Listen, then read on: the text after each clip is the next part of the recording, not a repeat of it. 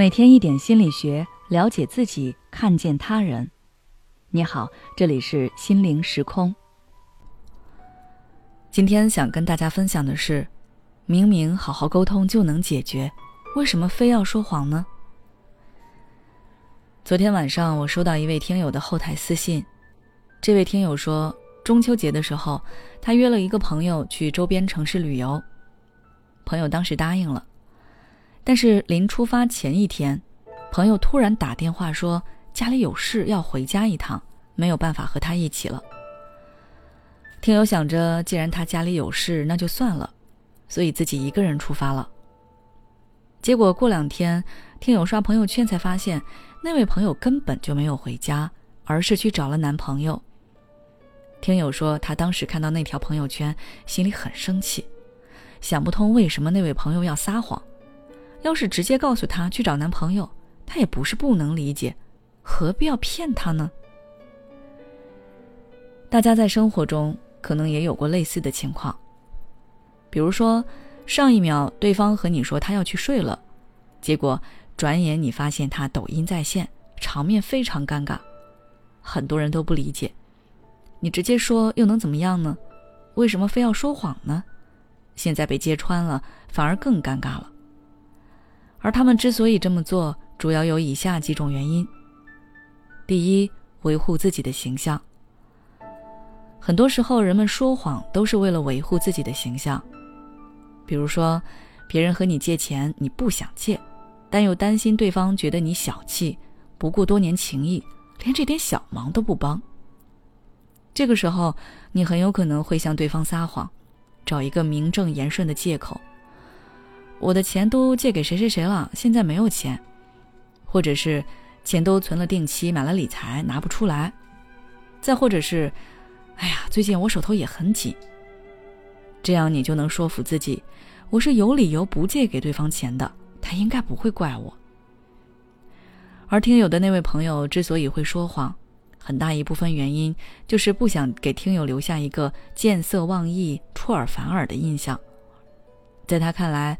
比起去找男朋友这个事实，家中有事这个理由看起来更正当、更有理，相对也更容易接受一些，既能够得到对方的谅解，又能够维护自身的形象。第二，照顾别人的感受。其实，说谎也不仅是为了自己，因为有的时候脱口而出的真实是会伤害到别人的。而撒谎能够避免很多问题，就比如朋友有了宝宝，即使那个宝宝现在还看不出什么特点，但你还是要夸，呀，这个孩子看上去好机灵啊，将来一定很聪明。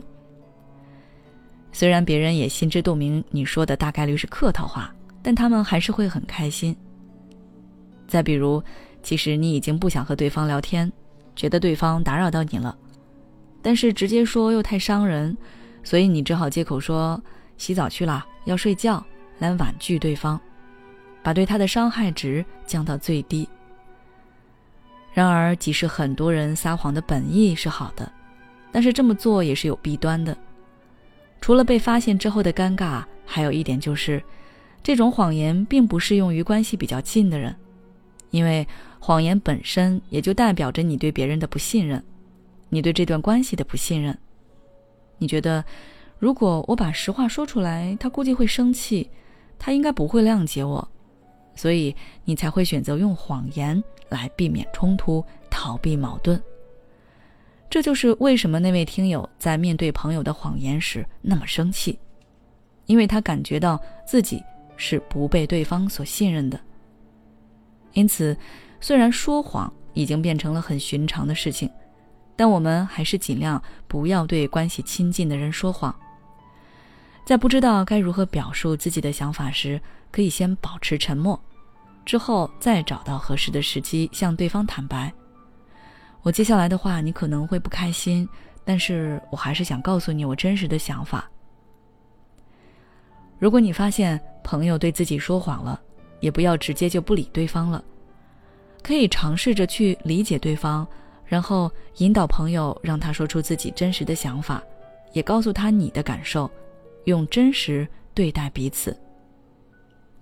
好了，今天的分享就到这里。如果你想要了解更多内容，欢迎关注我们的微信公众号“心灵时空”，后台回复“说谎”就可以了。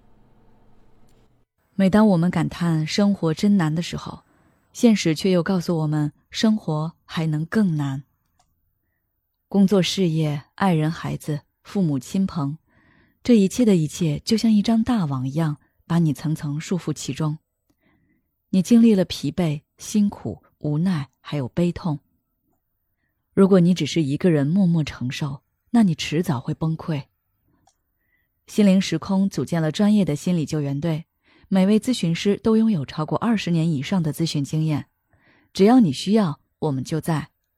微信关注“心灵时空”，后台回复“咨询”就可以体验十五分钟心理清诊了。